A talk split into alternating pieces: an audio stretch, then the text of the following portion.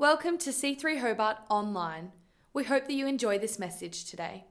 If you'd like to get in touch with us, make sure that you listen till the end to find out how. Slide again for me. That is so cool. That's what we, and thank you for, for what Alicia did there. This is what we should be celebrating, right? Eight people got baptized here. And it's, what, it's such a cool slide because what I love about water baptism is it is indiscriminate, as you'll see up here, it is indiscriminate of age, it is indiscriminate of gender, it is indiscriminate of nationality or theological know how. You do not have to have a master's of divinity to get water baptized. It says very clearly in the scriptures, believe and be baptized. Actually, there's this really cool story found in Acts chapter 8. I love it. Where Philip the evangelist, who's a little bit different to Philip the disciple, um, don't you love how their surnames? They didn't have surnames back then.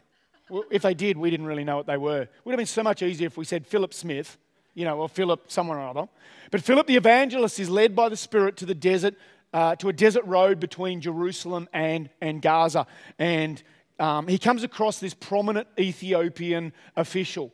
And um, let me tell you, I've, I've, been on these roads. I've, I've, literally stood on these roads in this area here, and they are arid, they are dry. It's not like there's little uh, oases of water just popping up everywhere. These are, are kind of places that are, are, are dry and arid places. And, and it says that Philip spent some time discipling and just being around this Ethiopian eunuch around this, this, this, this guy of prominence. And it says that the Ethiopian was so moved by someone just going through scriptures with him, by, by, by just taking some time and listening to him by being prepared to sit with him. It says that the Ethiopian was so moved that when he saw some water by the side of the road, he ordered his carriage driver to stop. And it was here that he was water baptized. And it says that he came up praising and rejoicing God. Can I tell you this? Philip did not wow him with a miracle. It says that he simply shared the good news of Jesus. I've titled this message, How Do We Handle the truth. If you're under the age of 30, I want you to uh, quickly stand up for me. If you're under the age of 30, there's always a test, isn't it? Look at this. Half our church stands up. I love it. I do this because I want to say sorry to you right now. Because over the next 15, stay standing up for a second. I'm saying sorry to you. Receive my sorry, okay? My apologies, I'm saying to you. I'm so glad that you didn't stand up, Pete. I'm just saying. For you people here I'm just saying to you, I'm sorry, because for the next 15 seconds, you're going to have no idea. You can sit down now. You're going to have no idea what I'm going to be showing you. If you are over 30, this is pure cinematic brilliance. Turn your eyes to the screen. Consider yourself in contempt. Colonel Jessup, did you order the code red? You don't have to answer that question. I'll answer the question. You want answers? I think I'm entitled. You want answers? I want the truth! You can't handle the truth.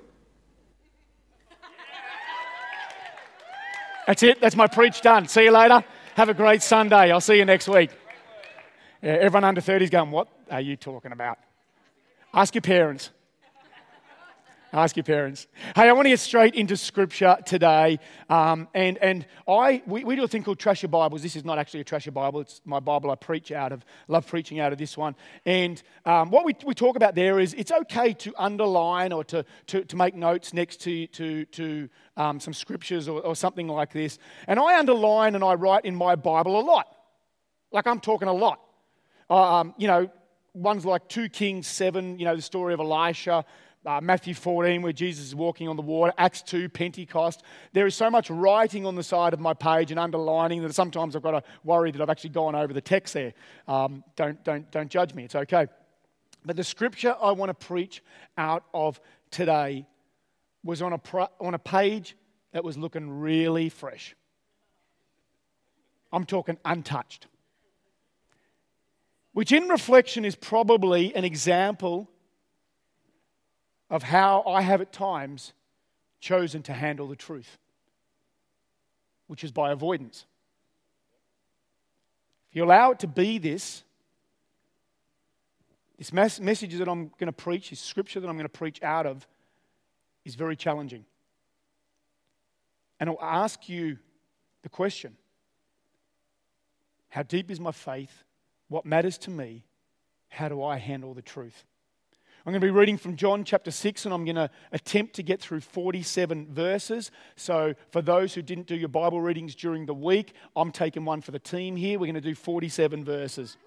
And it starts with John, oh, sorry, with Jesus dropping some truth. In fact, in the very first words, we'll get to it in a minute. In fact, in the very first words to the crowd that had followed him across the waters to a place called Capernaum, he simply says this He says, I tell you the truth.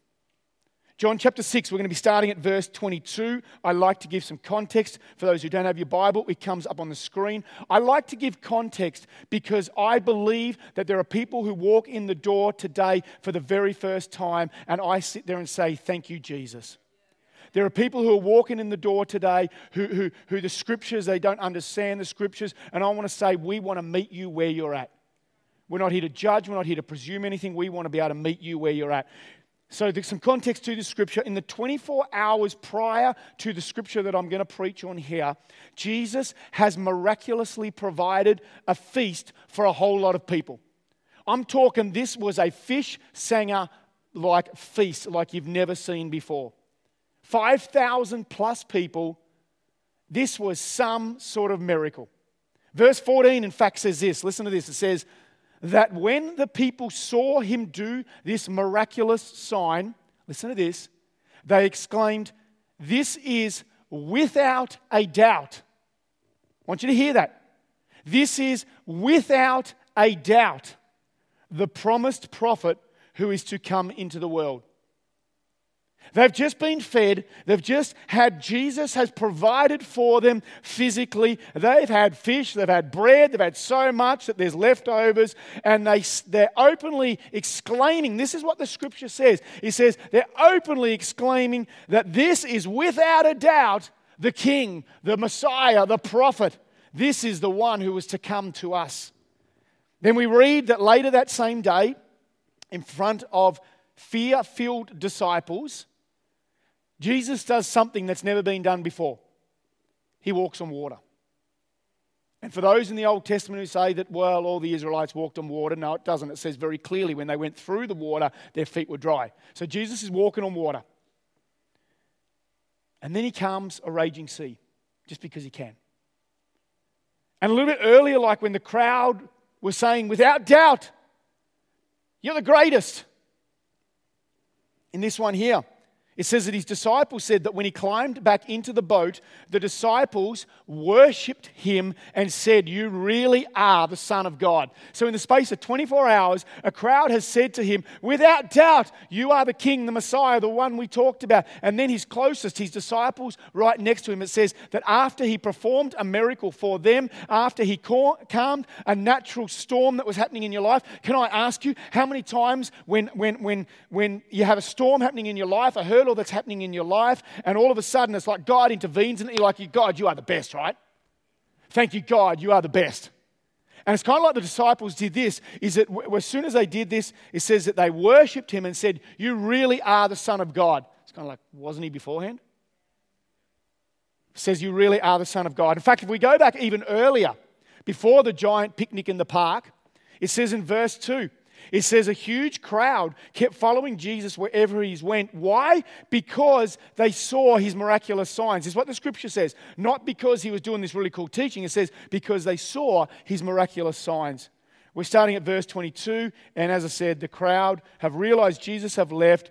They've been searching in their phones for the, the app for Uber Boat. They've got across there. Uh, they're going to do whatever it takes to follow him. Verse 22, it says this The next day, the crowd that had stayed on the far shore saw that the disciples had taken the only boat, and they realized Jesus had not gone with them. Several boats from Tiberias landed near the place where the Lord had blessed the bread and the people had eaten. So when the crowd saw that neither Jesus nor the disciples were there, they got into the boats and went across to Capernaum to look for him. They found him on the other side of the lake and they asked, Rabbi, when did you get here? Jesus replied, remember I said this at the start. Jesus replied, I tell you the truth. Not good morning, crowd. It's I tell you the truth. Then listen to what he says next. He says, I tell you the truth. You want to be with me because I fed you, not because you understood the miraculous signs. Heavenly Father, I just pray for an anointing over this word, Lord God. I pray that, that you will speak through this passage to us. Amen. Amen.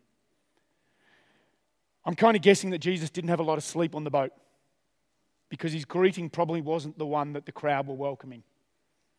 But this verse alone should challenge us to ask the question Are we following Jesus for what he can do for us or what he can do through us? Verse 27, it goes on. It says this, but don't be so concerned about perishable things like food. Spend your energy Spend your energy seeking the eternal life that the Son of Man can give you, for God the Father has given me the seal of his approval. They replied, We want to perform God's works too. What should we do? Jesus told them, This is the only work God wants from you. Believe in the one he has sent. That's it. Done. Believe in the one he has sent. Spend your energy seeking the eternal life that the Son of God has provided. And at this point, I'm kind of starting to feel a little bit sorry for the crowd, right? Put yourself in this context. I'm starting to feel a little bit sorry for the crowd in that they probably think they're doing the right thing. You know, I mean, they've, they've followed Jesus halfway across the country. But what Jesus is saying to them is don't let your energy be burned searching for the newest, fanciest, most miraculous looking thing out there. Believe in the one he sent. Does that mean that everybody's got to stop and come and work for the church? Nope. We can't fit you in. No, because his mission. His mission is that we go into all the world reaching people who are on a journey of faith and building strong followers of Christ. So that means you need to seek, uh, spend your energy seeking God in the marketplace. That means you need to spend your energy seeking God in university and at school. That means that you need to spend your energy seeking God and speaking life as a mum or a dad or taking time to visit others. Verse 30. They answered, after Jesus has said all this, they answered, Show us a miraculous sign if you want us to believe in you. What can you do? I mean, like, really? Really? 24 hours later, they walked up and their picnic baskets were empty and they ate a fair old feast. I'm sure the night before they heard about the fact that, that, that Jesus had calmed a storm and he'd walked on water. I mean, this stuff got around pretty quick. Social media was good back then too. And really, they're saying to him, Show us, show us something or other to prove that you're really you. I kind of get why Jesus got a little bit cranky with them. And we can read this and we think to ourselves, we are so much more spiritually advanced than this. We would never do this to you, Jesus. Let me ask a question. How often do we get fed on a Sunday and forget all about it by a Monday? Didn't God do something for you today? Isn't God doing something in your life right now? Haven't you looked around and thought to myself, man, God is doing something to the simple fact that this person is in the room here today? God is doing something here. But how often do we do this or we take it for granted, this worship that was out here, the welcome that you got on the front door, the word that is spoken into you, the offering messages is given? We look at this and we take it for granted. And, and, and, and when really we just by a Monday we've forgotten about it. Verse 31. Wow, we, I'm going to have to get through this. Verse 31. 47 verses, a lot. Verse 31. After all, our ancestors ate manna while they journeyed through the wilderness. The scripture says Moses gave them bread from heaven to eat. I love this. Jesus said again, I tell you the truth. Listen to me. This is what he's saying to them. I tell you the truth. Moses didn't give you the bread, Dumbos. Okay, he didn't say Dumbo. Maybe in, maybe in Joy's version of it, it did. Moses didn't give you the bread from heaven, my Father did. Let's give respect where it is due. Let's give the respect where it is due, right? And now, but this is the best part, he says, and now he offers you the true bread from heaven. The true bread of God is the one who comes down from heaven and gives life to the world. Sir, they said, give us that bread every day. Jesus replied, I am the bread of life. I'm standing in front of you. You chased across the water to find me. I am the bread of life. Whoever comes to me will never be hungry again. Whoever believes in me will never be thirsty again. But what you haven't but you haven't believed in me even though you have seen me. You have seen what has come out of me. I've stood in front of you. I've taught you, but yet you still haven't believed in me.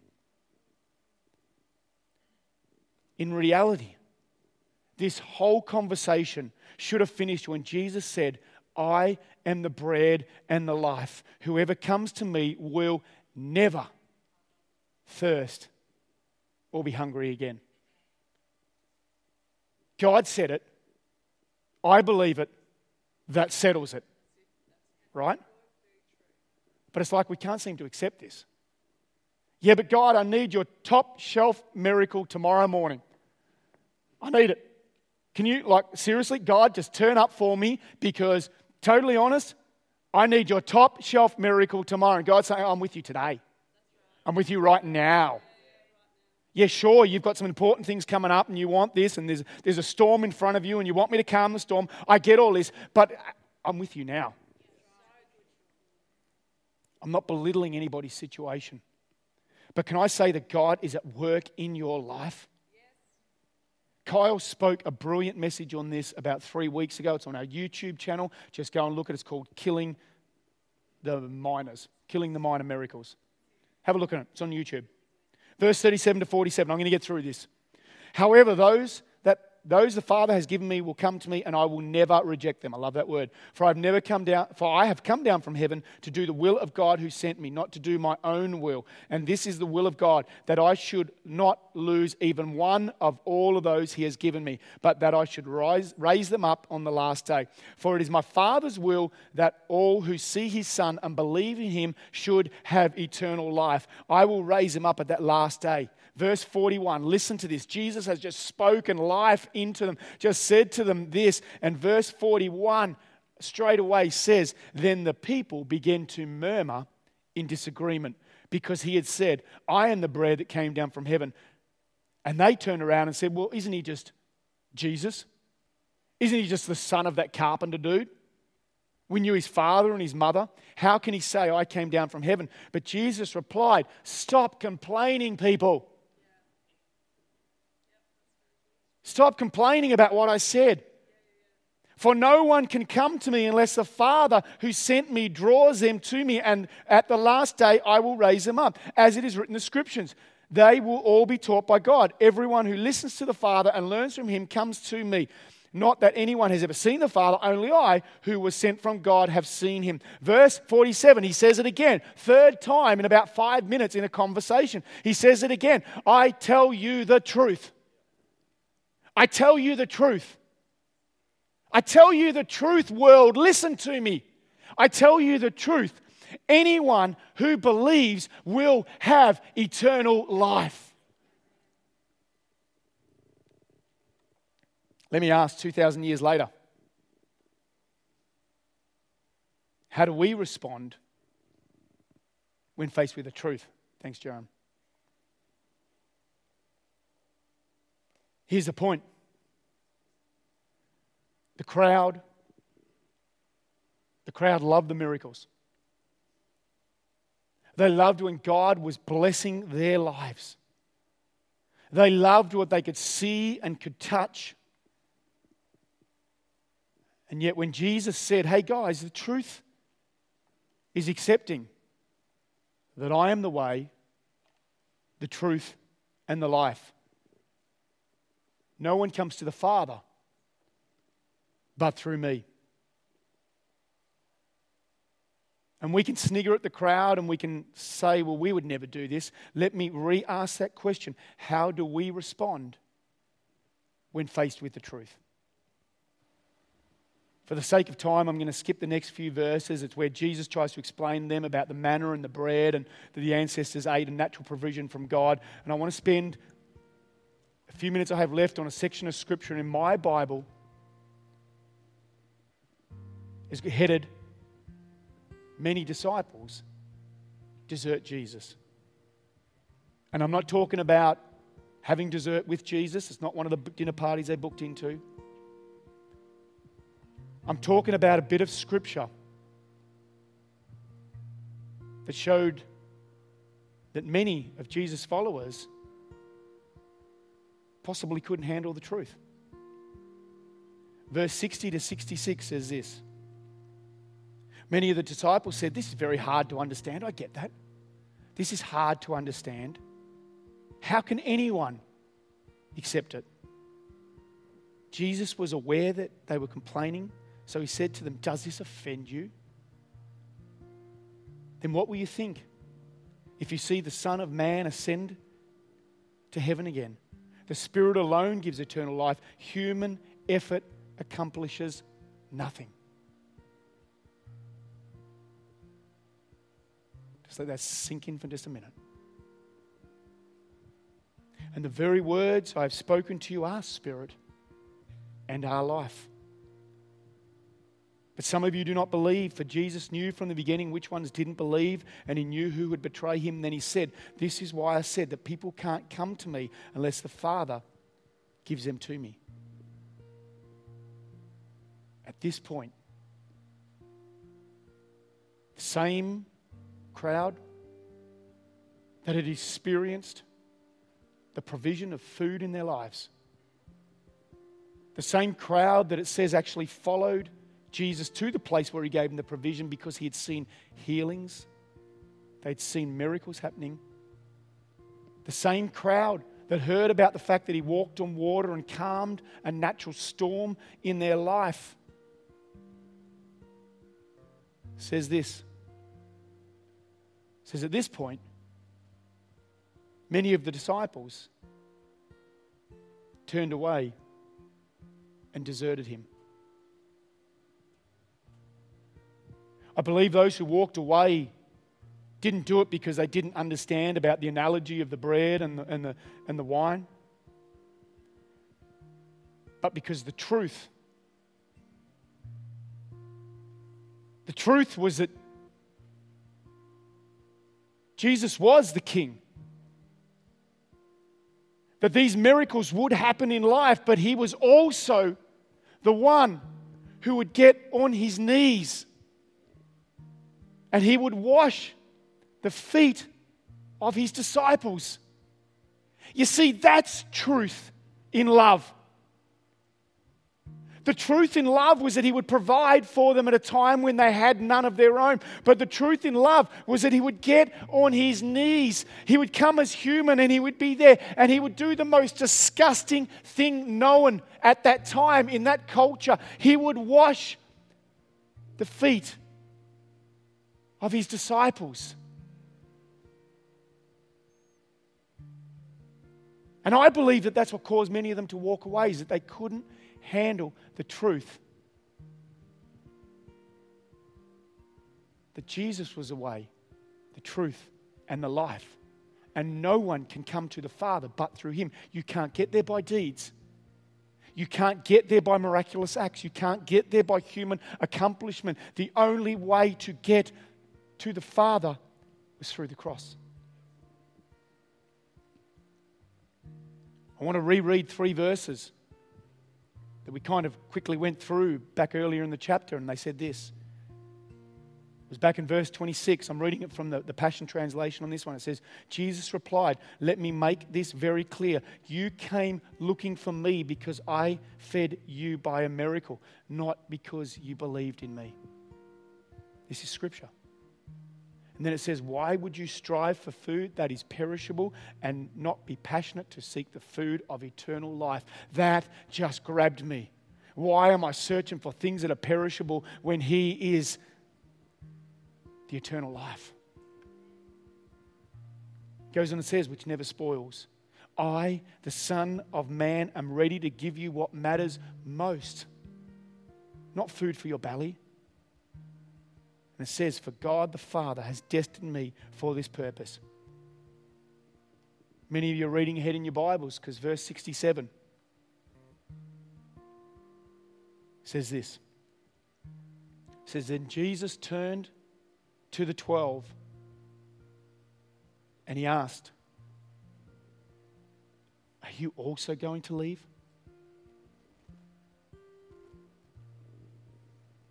I said at the start that this page in my Bible looked pretty clean and untouched. And it's not that I hadn't read this encounter, but I'm not sure I knew the answer to that question if Jesus asked me. Yeah, sure, I've read Peter's denial and, you know, brushed it off, puffed out the chest, all of that sort of stuff there. But what if my expectations of God didn't match what I thought? Would I leave? What if I felt let down by God? Would I leave? What if many, it says many, what if many of my mates started gossiping and speaking out against the church and walked away? Would I leave? The reason that I hadn't written on this page is because I didn't know the answer to how do I handle the truth. And let me tell you, the truth is in front of you all the time. Philip, when he met that Ethiopian, could choose to do other things. Yet what he did is he chose to speak truth in love. And they saw an, an, an, Ethiopian water baptized and go out of there rejoicing. We don't know what happened, but I reckon he went back to the palace and he was telling this cool story. And maybe many got saved. I don't know.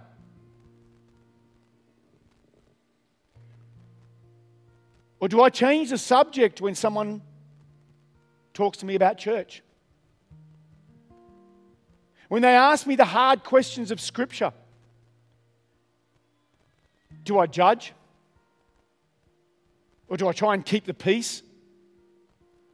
Or do I just walk away and think to myself, it's all too hard? Or do I let my actions show truth in love? You see, when Jesus got on his knees, that's action. He could have just said to them, he could have just said, This is what I'm going to do. This was the king. He could have just done what he wanted to do, but he let his actions speak.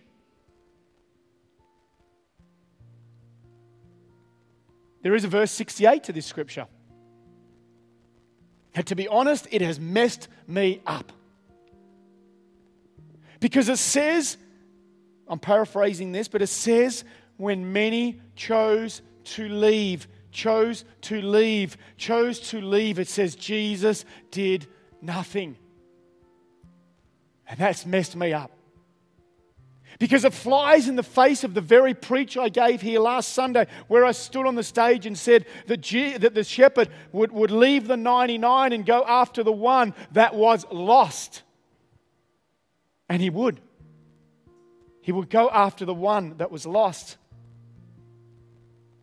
Yet it is consistent with a father who, when his son said, I am leaving, let him go. The truth is to follow Jesus is both a choice and an action. And God loved us so much that He gave us the choice to love Him back. That's love. That is love. We're not robots. We don't get to a certain age and 30, bang, Alicia, you're a Christian, done. That's your part of life, done. We, God loved us so much that He gave us the choice to love Him back.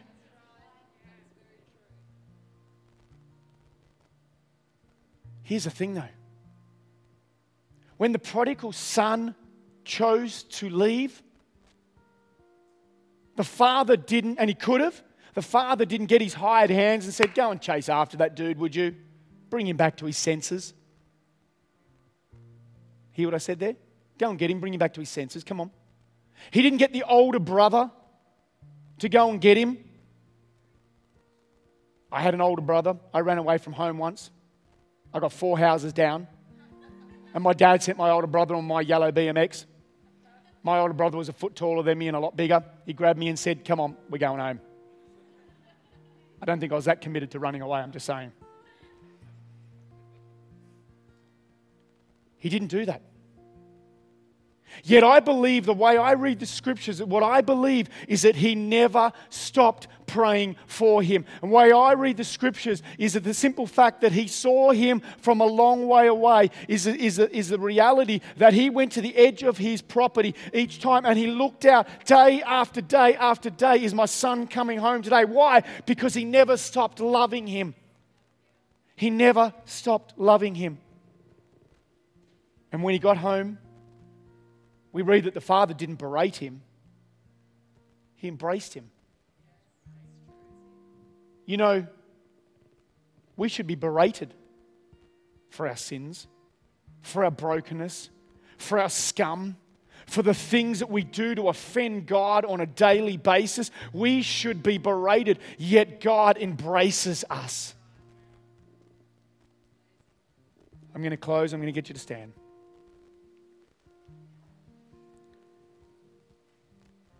Pastor of another fairly big church in our movements asked me asked me a while back to spend some time on the phone with a with a young lad who a few years back chose to walk away from church. And in my first conversation with this young man, he was angry at the church, he was angry at everything and everyone in it. Yet, after a few times speaking with him, he started to share with me that he wasn't angry, he was afraid. And that there were some areas in his life at the time that he was struggling with, and when confronted with the truth, he chose to walk away. And he said to me this he said, It was easier to walk away than to face the truth. But here's a point that he has got to. He said to me in our last conversation, he said, I chose to walk away. And initially, I felt like God, the church, everyone else didn't follow me. Yet it seems that at every turn, God's love was on my life.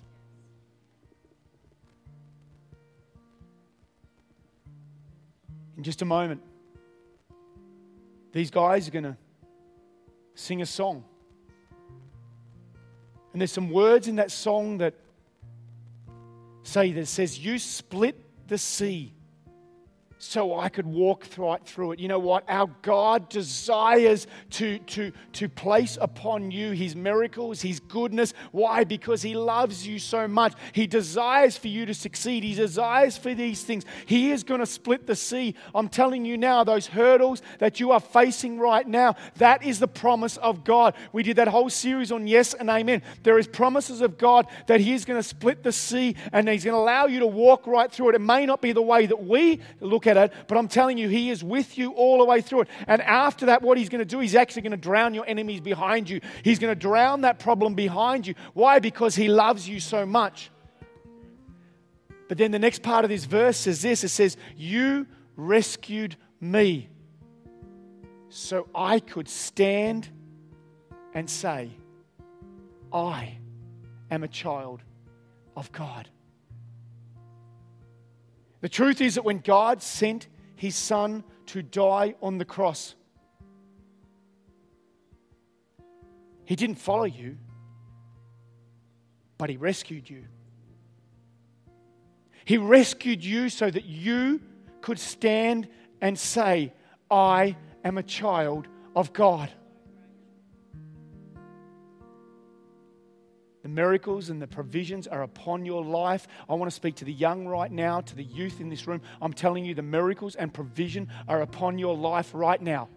I am believing that in a situation now where you guys don't know what to believe. I pray regularly over our youth and our young adults because there is so much out there that you're trying to understand what is truth anymore. Can I tell you right now, guys, that He has rescued you from where you are in order that you may say, I am a child of God. And you need to stand on that promise, on that promise of God. I believe that there are some here today that have believed in God but have never fully stepped into grasping His love for you. This is not a criticism thing, but you've been chasing the miracles, and it's kind of like, yeah, you get that one, and it's like, yeah, I'm okay for the next week, I'm good for this, but uh, like you didn't come through on this one, so uh, I'm a little bit worried about this. Can I tell you, He rescued you so you could stand and say, I am a child of God. I'm going to pray a prayer. I'm going to pray a prayer.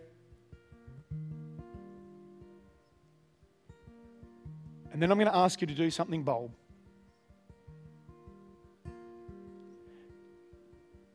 Because it says in this scripture here that many deserted him, many walked away when they were faced with the truth. The cross is confronting, but it's the truth. The cross is very confronting. It's the truth. So after I pray this prayer, it's a prayer that you've heard me pray before. These guys have asked to just to sing to us. That if you want to say in your life, maybe for the first time, or maybe it's you've done it before, but you just feel like today is the day that you just say, you know what? I, when I'm faced with the truth, I don't want to walk away from it. I want to walk to it.